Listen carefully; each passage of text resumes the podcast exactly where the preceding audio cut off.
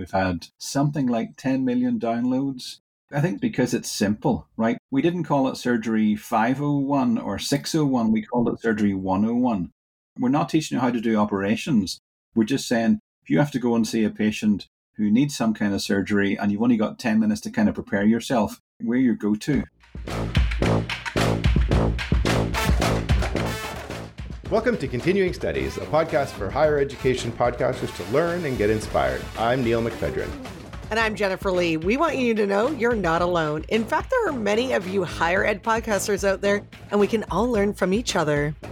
Okay, Jen, before we get started, just a quick reminder to please follow our Continuing Studies page on LinkedIn. Be there, be squared.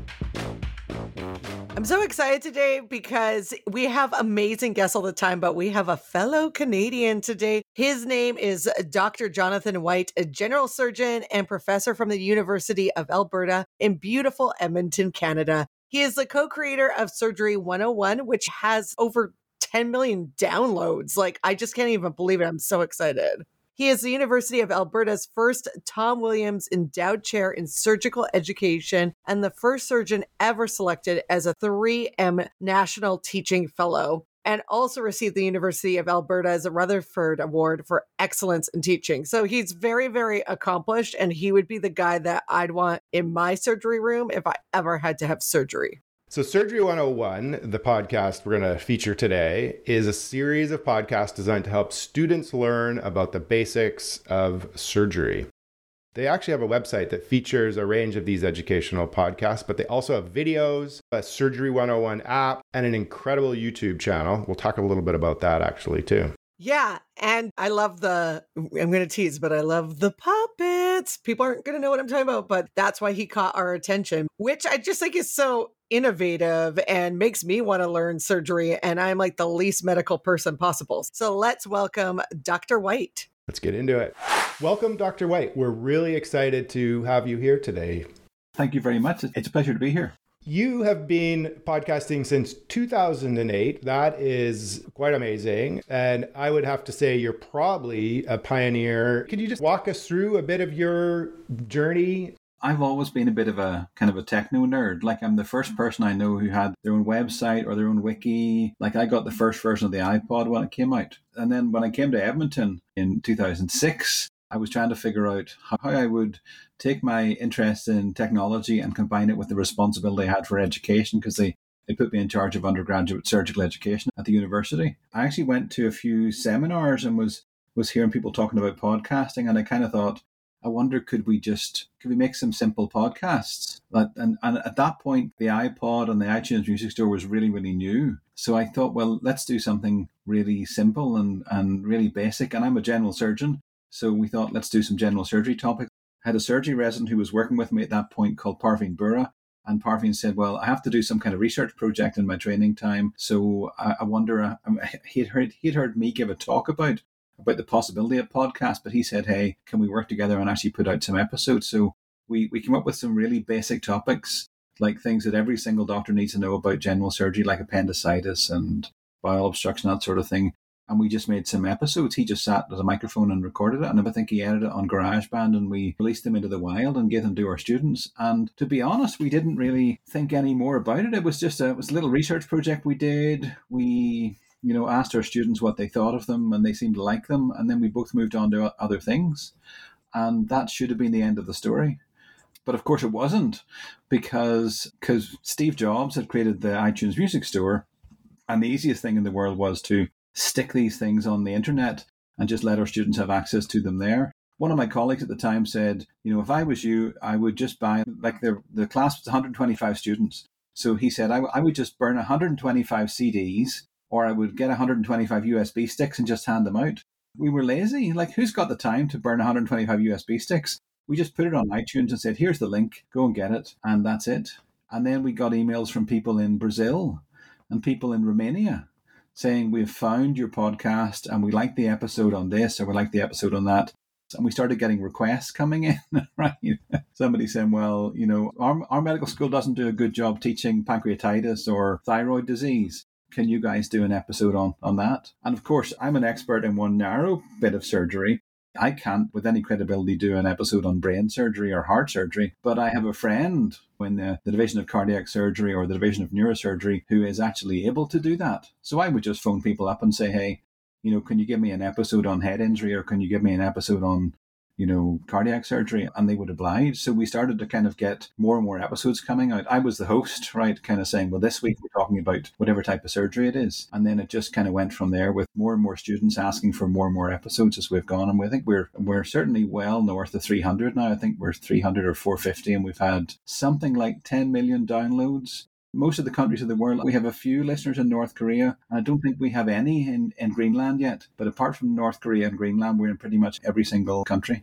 That is amazing. And thank you so much for sort of taking us through that journey. And I got to tell you, 10 million downloads is an incredible feat. So, why do you think this podcast is such a hit? I think there's probably a couple of things. I, I, think I think the first thing is because it's simple, right? We we didn't call it surgery 501 or 601. We called it surgery 101. So it's super basic. We're not teaching you how to do operations. We're just saying if you have to go and see a patient who needs some kind of surgery and you've only got 10 minutes to kind of prepare yourself, where you go to, right? Like you're you're riding down in the elevator to see this patient with appendicitis, listen to our podcast, and by the time you've got to see the patient, you'll know basically what to do, kind of get yourself through the first few minutes of this surgical encounter. The other thing I, I think, and this is, I hesitate to criticize my own community, but if if the medical education community in the world was doing a good job of teaching surgery in a way that was accessible to students, this would have been a massive flop.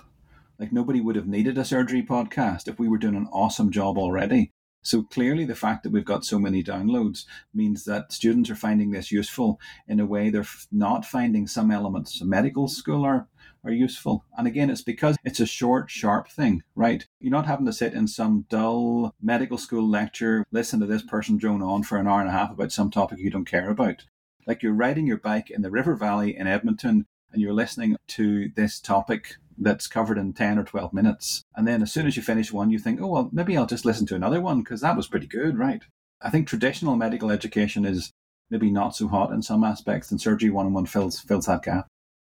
I think it's a great add on though. You guys do make it very simple. Like when I was listening to some of the episodes, like I have no aspirations of a medical career. But after I was listening to one on rhinoplasty, I was like, I feel like I could do this. I know that's what you don't want. You want like capable surgeons to do it. But I was like, yeah, I could go in the surgery room. The funny thing is, it's based on very basic educational principles, right? I mean, I mean, think about your kind of old-fashioned Presbyterian preacher. Like he stands up at the front and he says, "I'm going to tell you what I'm going to tell you, and then I'm going to tell you, and then I'm going to tell you what I told you." Right? Like a small number of simple messages that you prepare people for, deliver them, and then summarize again at the end. It's interesting working with students because a student will come forward and say, "Hey, I want to make a podcast on something," right? And I say, okay, so mm. step one is like draft me a script. And then they send the script in, and it's like 14 pages long, and it's ridiculously detailed. And I say, no, no, no, we gotta like gotta strip this right back, like four or five pages tops. If you want to break it into like several episodes, that's okay. But you've got to have specific learning objectives. And, and, and, they, and they do not get past this point unless the learning objective says, after listening to this podcast, you will be able to and then it's verb, verb, verb, verb. It's all sort of basic educational principles. The worst thing in the world is you listen to some podcast, which is like 45 minutes or an hour long, with some guy rambling on about something that he cares about, but nobody else cares about. Like, probably his mom is going to listen to that podcast, but nobody else is going to listen to it because it's not really going to deliver the goods, right? You've got to have a short, sharp thing that, that delivers a small amount of material and kind of pins you to the wall and gives you the material you need and then gives you a summary at the end, and then you can walk away. I love that. I don't think you're just talking to the higher education world. I think that is a message for the wider podcast world. Obviously, it's intended to serve as a brief introduction or reviews of surgical topics for medical students, but do you find that the aperture is a little bit wider on, on who ends up listening? Do patients end up listening? Absolutely. So, I mean, we released it in the wild and it kind of leaked. And we did a survey of listeners a few years ago and we found there were plenty of people are listening who are not medical students. I think about two thirds of the listeners were medical students, but the rest some of them were actually residents, but there were a lot of like nurses as well who were listening, and there were some patients. And I've actually had the experience where I saw this lady in clinic we were getting ready to go for surgery. And I said, Well, I need to explain this operation to you. And she said, Don't waste your time. And I'm like, Well, no, I have to explain the surgery to you. And she said, No, you did it already. I'm like, What are you talking about? And she said, Well, I, I Googled you before you before I came to clinic. I found Surgery 101. I looked up the condition that I have and I have actually listened to you explain the surgery on the podcast. So, like, I heard you already. I don't want to hear, have to hear it twice, right? So I said to her, Well, tell me what I said. Like, how much of it can you actually recall? And she was pretty good, actually. She got most of it. So I guarantee you there are lots of patients listening. And I, and I think we should be encouraging that because I think the more information that you have before you go into surgery, the, the better you've got to know what it is you're, you're getting yourself in for. But they always say don't Google. Don't Google your diseases, but you can Google, I guess, your surgery.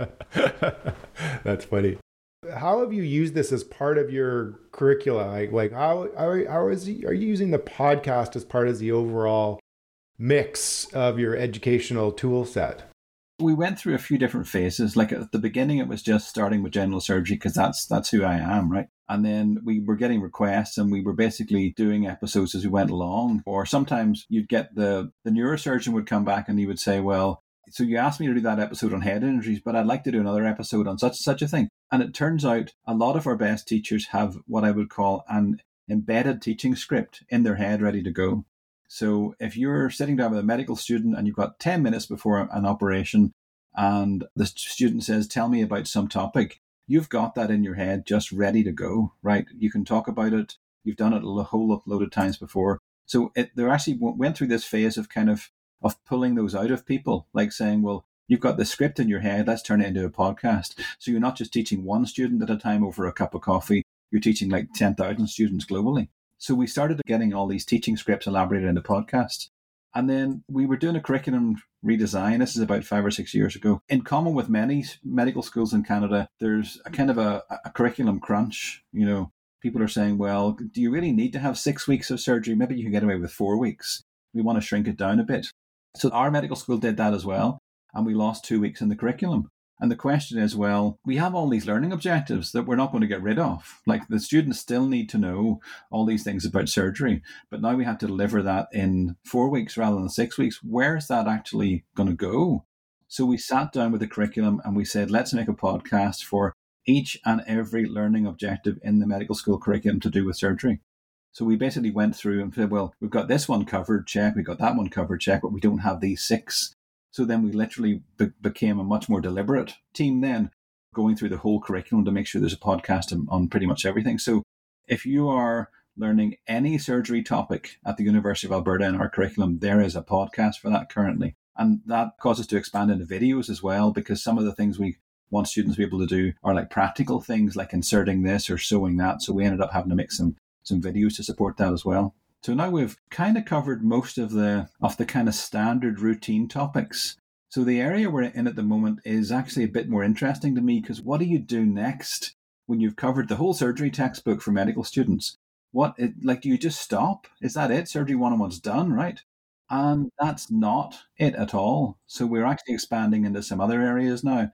And we're starting to look at things like, you know, resilience or wellness or burnout or caring for transgender patients, like those sorts of things. Like if you're talking about appendicitis or breast cancer, that's like a super safe topic. That's like settled medicine, right? But if you're starting to talk about wellness and burnout and transgender stuff, that's a little bit out there. And I'd, I'd quite like to do some episodes on like what does decolonizing education look like in surgery? How can we start to talk about the legacy of all the things that have happened in Canada and how they affect care in the healthcare system? And how can we do that through a podcast that has a platform like this? Um, the other thing is I'm I'm actually the senior medical director for the surgery network in, in the province of Alberta as well. So basically I'm doing a lot of health system leadership at the moment. So I'm quite interested if I can get some time later on this year in doing some health systems podcasts to say to a medical student, so so you're a single student in a single room with a single patient, like doing your best, but I want you to kind of zoom out of that a bit and say, well, can you see the system that you're in? Like, can you see how the hospital runs? Can you see how patients flow through the system? Can you see things like safety, like quality?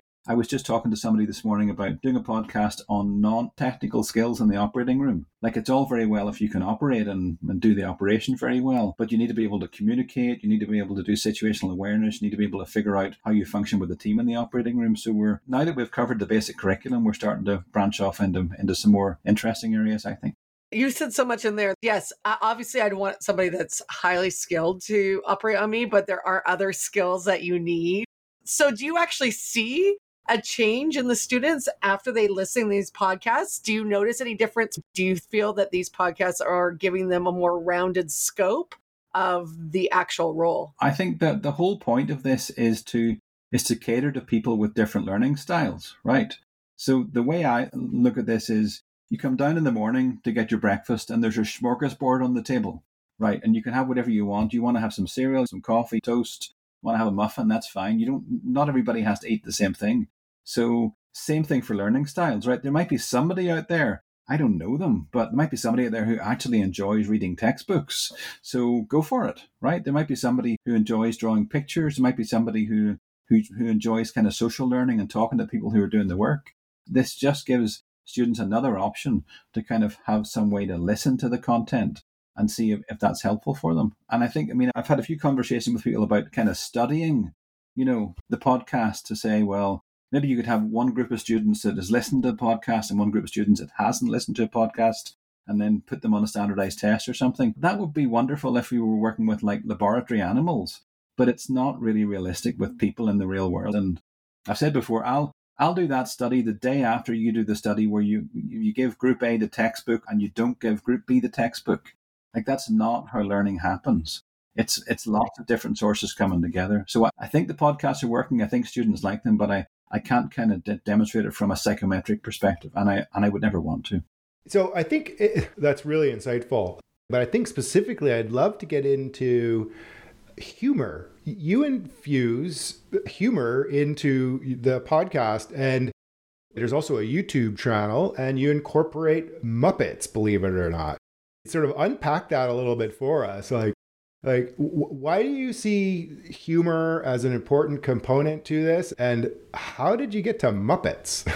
One of the problems we have in the in the medical education system specifically and in the larger education system generally is that it's very serious, right? Like we kind of if you have any cre- creativity or artistic ability, we kind of hammer that out of you very early on because we must all be serious, you know, scientists and writers and historians and that sort of thing th- that's not my lived experience. And in fact, I have quite a lot of fun when I'm practicing surgery. We often tell jokes and there's music in the operating room. So I think probably the, the first time that this came up, we, we did our first few episodes on general surgery. And then somebody said, can we do an episode on something called benign prostatic hypertrophy, which is just people who have big prostate glands and who have difficulty peeing. We decided it wouldn't just be some guy talking. We wanted to sort of to break it up, partly to kind of say, well, this is the first bit, and then there's some music, and then the second bit, and so on. We decided to punctuate this podcast about prostatic hypertrophy with sounds of running water and toilets flushing, just because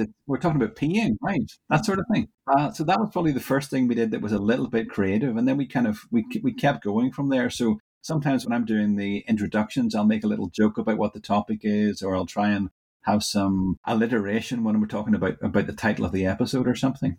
So we've always had that idea of creativity. And then we actually, when we did that survey of our users, we were asking them, like, are you happy with just podcasts or would you be interested in branching into video? And about two thirds of them said, yeah, we'd be interested in seeing some video. So the Northern Alberta Institute of, of uh, Technology is just across the, the street from the hospital where I'm, the Royal Alexandra in, in Edmonton. So we managed to get a couple of co-op students from there, from their digital media program to come across and, and work with us. And one of those two students, like me, is a big fan of The Muppet Show. We said, well, we're going to make some videos. What should we make? And we said, let's do some Star Trek ones, let's do a zombie one, uh, and let's do some Muppet ones. So we actually bought proper, uh, like professional puppets. And then we made some scripts. And the senior surgeon was Dr. Scalpel, and then the resident is Thumbs. And Scalpel's very serious, and Thumbs is very naive. And basically, we did this series about about surgery.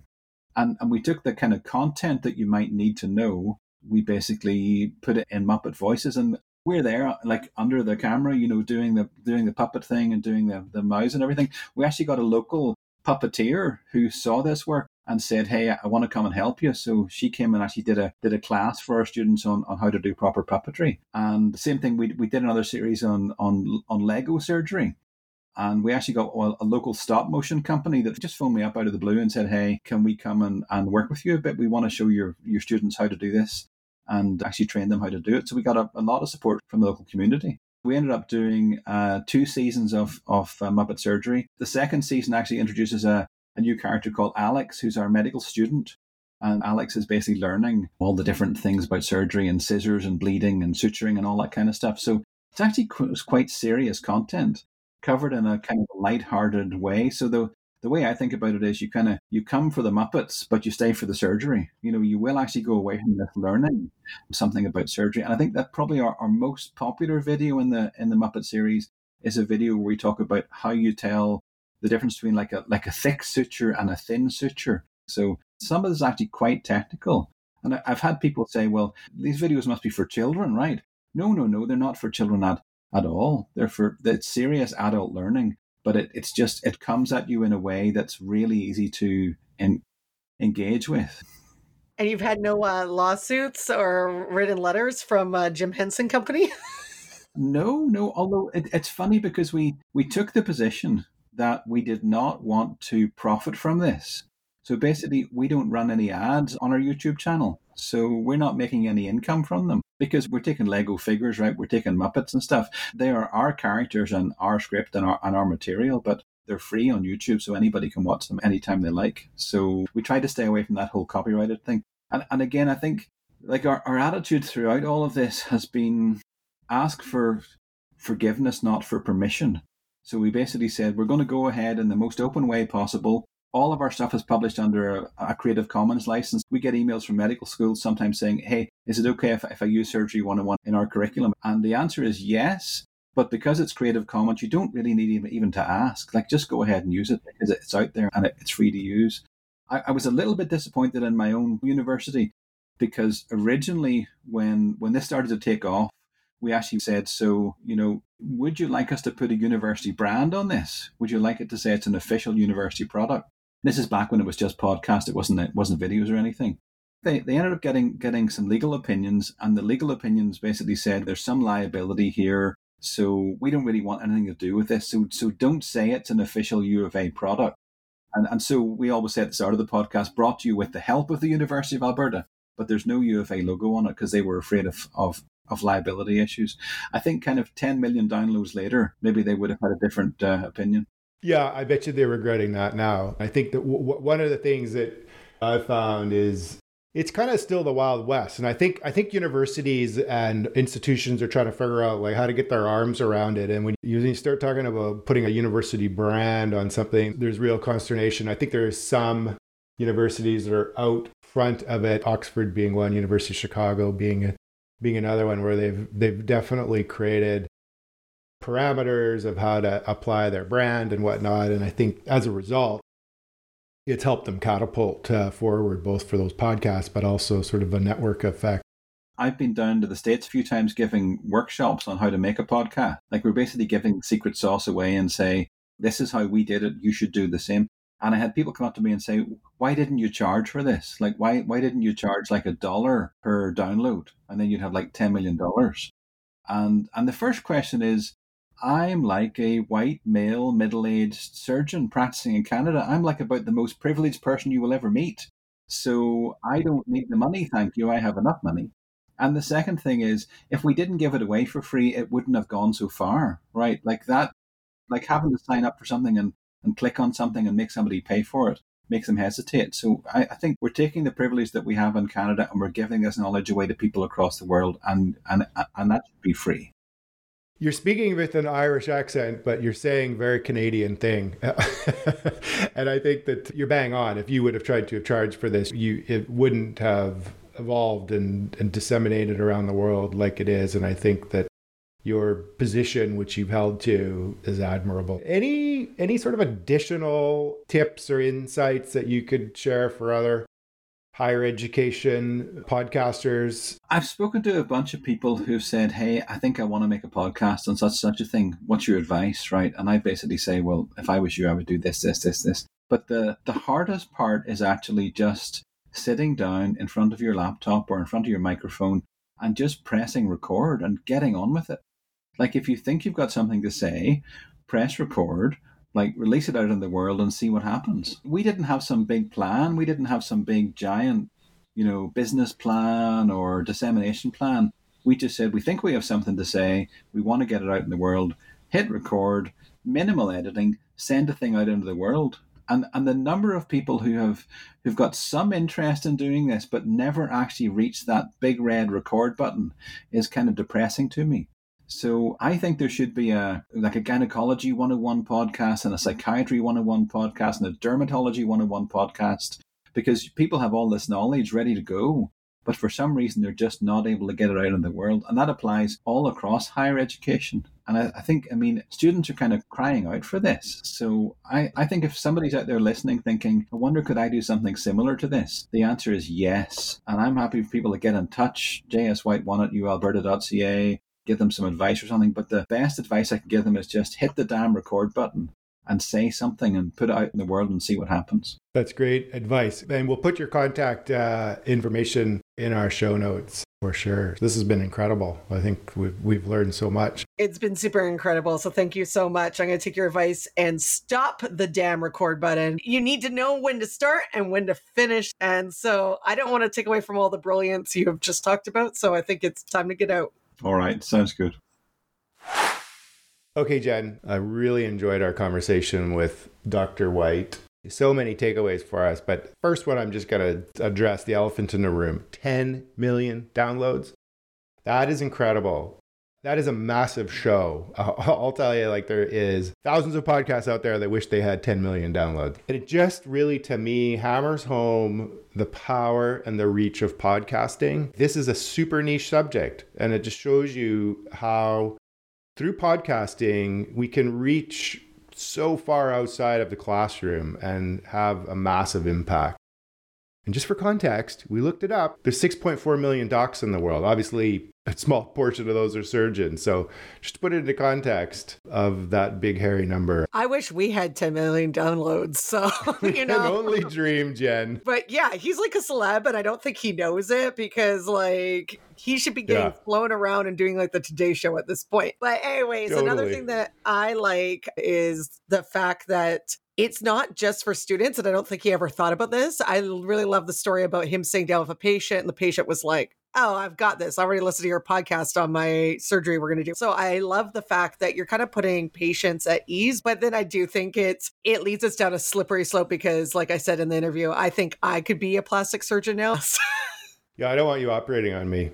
I would say though, Jen, that that although he recognizes and he has that great story about his patient they're still true to their target. And it, it shows you the content is, is super approachable that it works for surgery students that have years and years of education already under their belts but it also works for you jen who thinks now that you can be a plastic surgeon. I love it. I want to do a rhinoplasty right now. Oh it's so funny. It, it reminded me of our conversation we had in the summer with uh, dr van slyke from Louisiana Tech. So if you want to listen back, please do. That's episode six. But Dr. White's another example, like Dr. Van Slyke, of an incredibly passionate educator that is truly seeking innovative ways to educate and doing that with podcasting. I just think it's such an inspiration and, you know, take the risk. Take the risk. Just jump in and do it. I think the like risk is definitely like he jumped in with risk, but I think he risked humor, which I think we can all learn from. And I just want to leave one last little point. Like, don't you think the University of Alberta really regrets not putting their name on this podcast now that he's hit 10 million downloads and he's a worldwide sensation? As a university, I would be like totally taking that and running with it. And uh, I think it was a big mistake. Yes, Jen, let's leave it there. This was another episode of continuing studies. Thanks for tuning in. Thank you. Let's get to 10 million downloads. Yeah, baby. 10 million downloads. Here we come. Thank you for tuning into the Continuing Studies Podcast, a podcast for higher education podcasters. We hope you found this episode informative and inspiring. If you enjoyed the show, we encourage you to follow and subscribe to our podcast on your preferred platform so you'll never miss an episode. And if you've found this episode particularly valuable, please consider sharing it with your friends and colleagues who also might be interested in higher education podcasts. We also invite you to join the University Podcasters Network group on LinkedIn. Just search for University Podcasters Network, where you can connect with other podcasters in higher education and learn from others in the field. Thank you for being part of our community. We look forward to continuing to bring you valuable insights and conversations around higher education podcasts. See you in the next episode.